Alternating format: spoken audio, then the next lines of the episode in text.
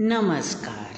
सुनो कहानी श्रृंखला के अंतर्गत प्रस्तुत है कहानी तांगे वाला, जिसकी लेखिका है सुभद्रा कुमारी चौहान जी।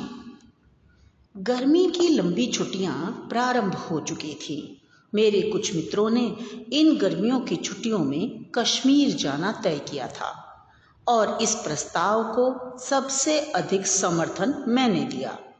हम लोग जाने की पूरी तैयारी कर चुके थे कि अचानक यात्रा के दो दिन पहले मेरे एक मित्र रामकृष्ण का एक आवश्यक पत्र आया। इस पत्र के अनुसार मुझे अपनी कश्मीर यात्रा स्थगित करनी पड़ी। मैं अपने मित्र से मिलने उसके गाँव की ओर चल पड़ा।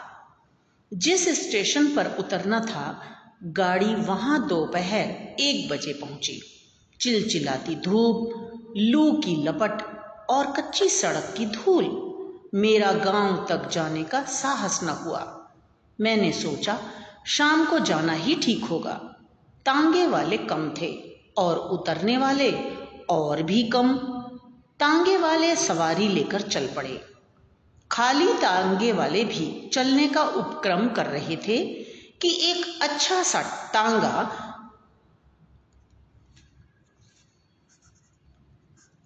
खाली तांगे वाले भी चलने का उपक्रम कर रहे थे कि एक अच्छा सा तांगा घोड़ा देखकर मैंने उसे बुलाया। तांगे वाले ने आकर सलाम किया। मैंने कहा, देखो, भाई मुझे गाँव जाना है, पर मैं अभी इस धूप में न जाऊँगा। शाम को पाँच बजे के करीब जाऊँगा। तुम ठहरोगे? हाँ हुजूर, ठहरूँगा। किराया क्या होगा? हुजूर, जो आप खुशी से दे दें।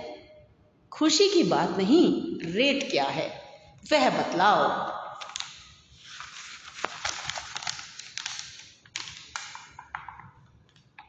तेईस मील है ना हुजूर?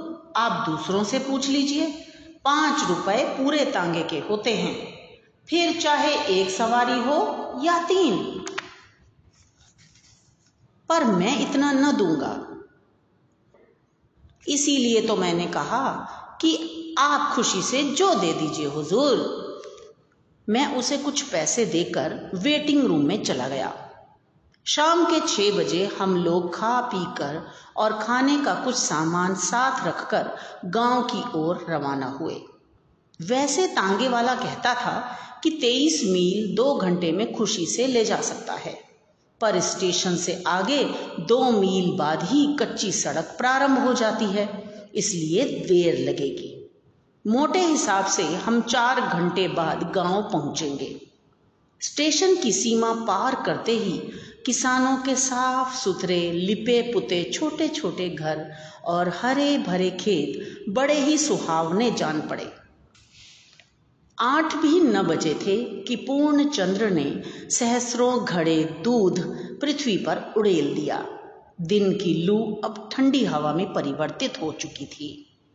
हम लोग इस सुहावने दृश्य को देखते हुए मैदान में पहुँचे।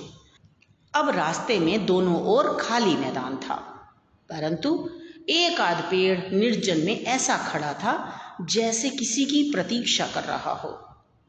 मैंने सोचा, चांदनी रात की वह आभा एक साथी के अभाव में उतनी सुखदाई न हो सकेगी जितनी होनी चाहिए। मैंने तांगे वाले से पूछा, जो धीरे धीरे कुछ गुनगुना रहा था, कितने मील आ चुके हैं हम लोग? अभी हुजूर कुल सात मील ही तो आए हैं। और फिर वह जरा ज़ोर से गा उठा हम फिर से वतन अपना स्वाधीन बना लेंगे। मैंने जरा सतर्क होकर तांगे वाले को देखा। खद्दर का कुर्ता और गांधी टोपी उसके सिर पर थी। मैंने सोचा, इसीलिए तो यह स्वाधीनता के गीत गाता है। मैंने पूछा, कितने दिनों से तांगा हाँकते हो तांगे वाले? हुजूर कोई पाँच साल हुए किसी की नौकरी करने से यह अच्छा है। तबीयत हुई तो जोता, ना तबीयत हुई तो बैठे रहे। किसी की ताबेदारी नहीं, अपने मन का राज है। सामने चलकर नदी थी। नदी का पुल पार करते ही तांगे वाले ने तांगा रोक दिया। बोला, हुजूर, यहाँ ज़रा आराम कर लीजिए। नदी का पानी बहुत साफ़ और मीठा है। कहते हैं, सन सत्तावन के गदर में तात्या टोपे दुश्मनों की सेना को चीरते हुए यहीं से नदी के पार चला गया था। तात्या टोपे? मैंने मन में सोचा, इसे इतिहास का भी कुछ ज्ञान है। तांगे वाला फिर बोला हाँ हुजूर, तात्या टोपे नदी के पार जाना चाहता था। फिरंगियों की सेना ने उसे चारों ओर से घेर लिया था। फिर भी हुजूर, वह इतना तेज और फुर्तीला था कि चार पाँच बड़े बड़े फिरंगी अफसरों के सामने से निकल गया। अपनी सेना समेत उसका कोई कुछ भी ना कर सका। मुझे तांगे वाले के मुँह से इतिहास की यह कहानी बड़ी ही रोचक लगी। मैंने पूछा, फिर क्या हुआ? मैं तांगे से उतरकर उसके पीछे पीछे चल पड़ा। वह बोला सन सत्तावन के गदर में अगर हिंदुस्तानियों में एकता होती तो पासा ही पलट जाता। पर तकदीर और फूट जो ना कराए, सो थोड़ा।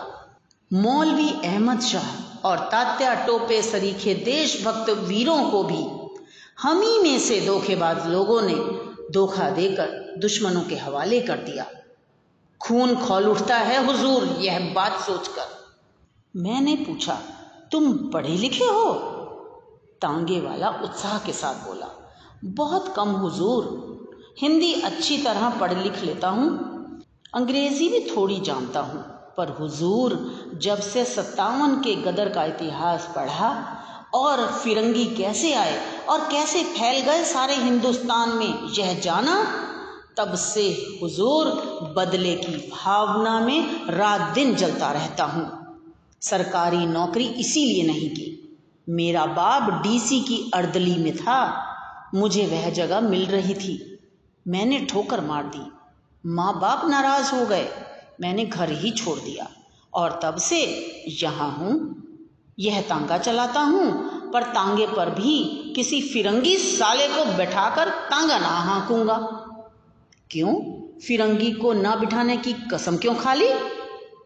सारे हिंदुस्तान में गदर के समय फिरंगियों ने कम जुल्म किए हैं।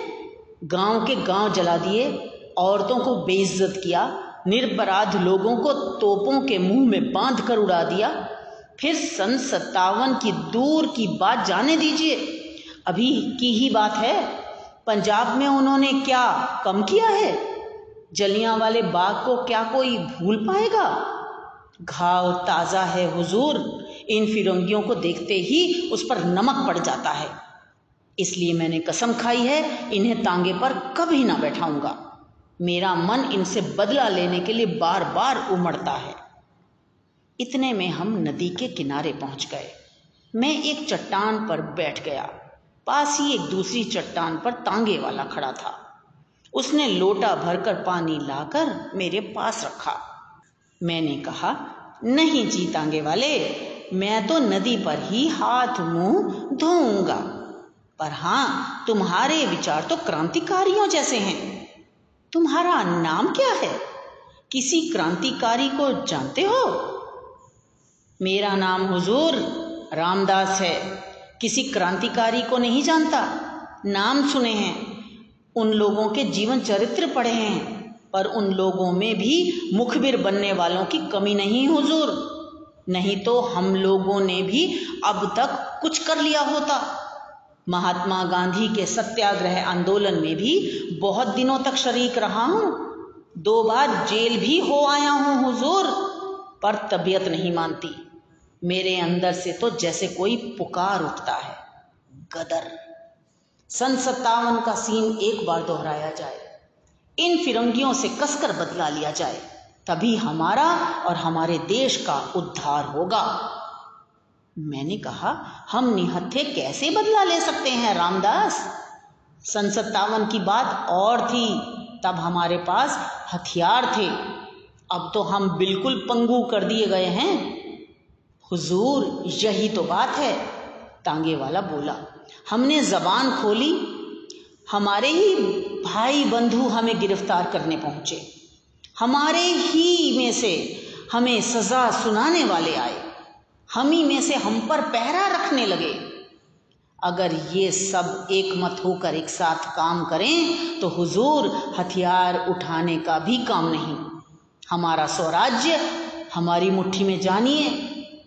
लेकिन अगर दस सच्चे जी से काम करने को तैयार हो रहे हैं तो बीस धोखा देने को तैयार रहेंगे। अगर हिंदुस्तानियों में एका ही होता तो क्या मुट्ठी भर विदेशी हम पर शासन कर सकते? तांगे वाले ने एक दीर्घ सांस ली और हम लोग उठकर नदी में हाथ मुँह धोने लगे। इसी समय बड़े ही करुण स्वर में किसी के गाने की आवाज़ आई। हम गरीबों का खुदा, नींद में सोया होगा।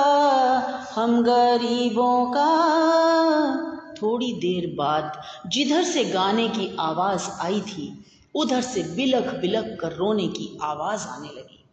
मैं चौंक कर देखने लगा। तांगे वाले ने बतलाया, हुजूर, यह एक पगली है। कभी कभी इधर दिख जाती है और अक्सर रात के समय गाती है। कभी रोती है, कभी हंसती है। कहते हैं, सन सत्तावन के गदर के समय सम्राट बहादुर शाह को जब कैद किया गया था और उनके शहजादों को मार दिया गया था, तब उनके महल की कुछ बेगमें कीमती जेवर इत्यादि छीन लेने के बाद दर दर फिरने के लिए छोड़ दी गई थी। यह पगली उन्हीं में से कोई है। फटे कपड़े पर इस गरीबी में भी हुजूर, उसकी चाल, चितवन और बातचीत सब शाही ढंग का है। यह मामूली औरत नहीं जान पड़ती। मैंने तांगे वाले से कहा, तुम उस स्त्री को बुलाओ, मैं उससे बात करना चाहता हूँ।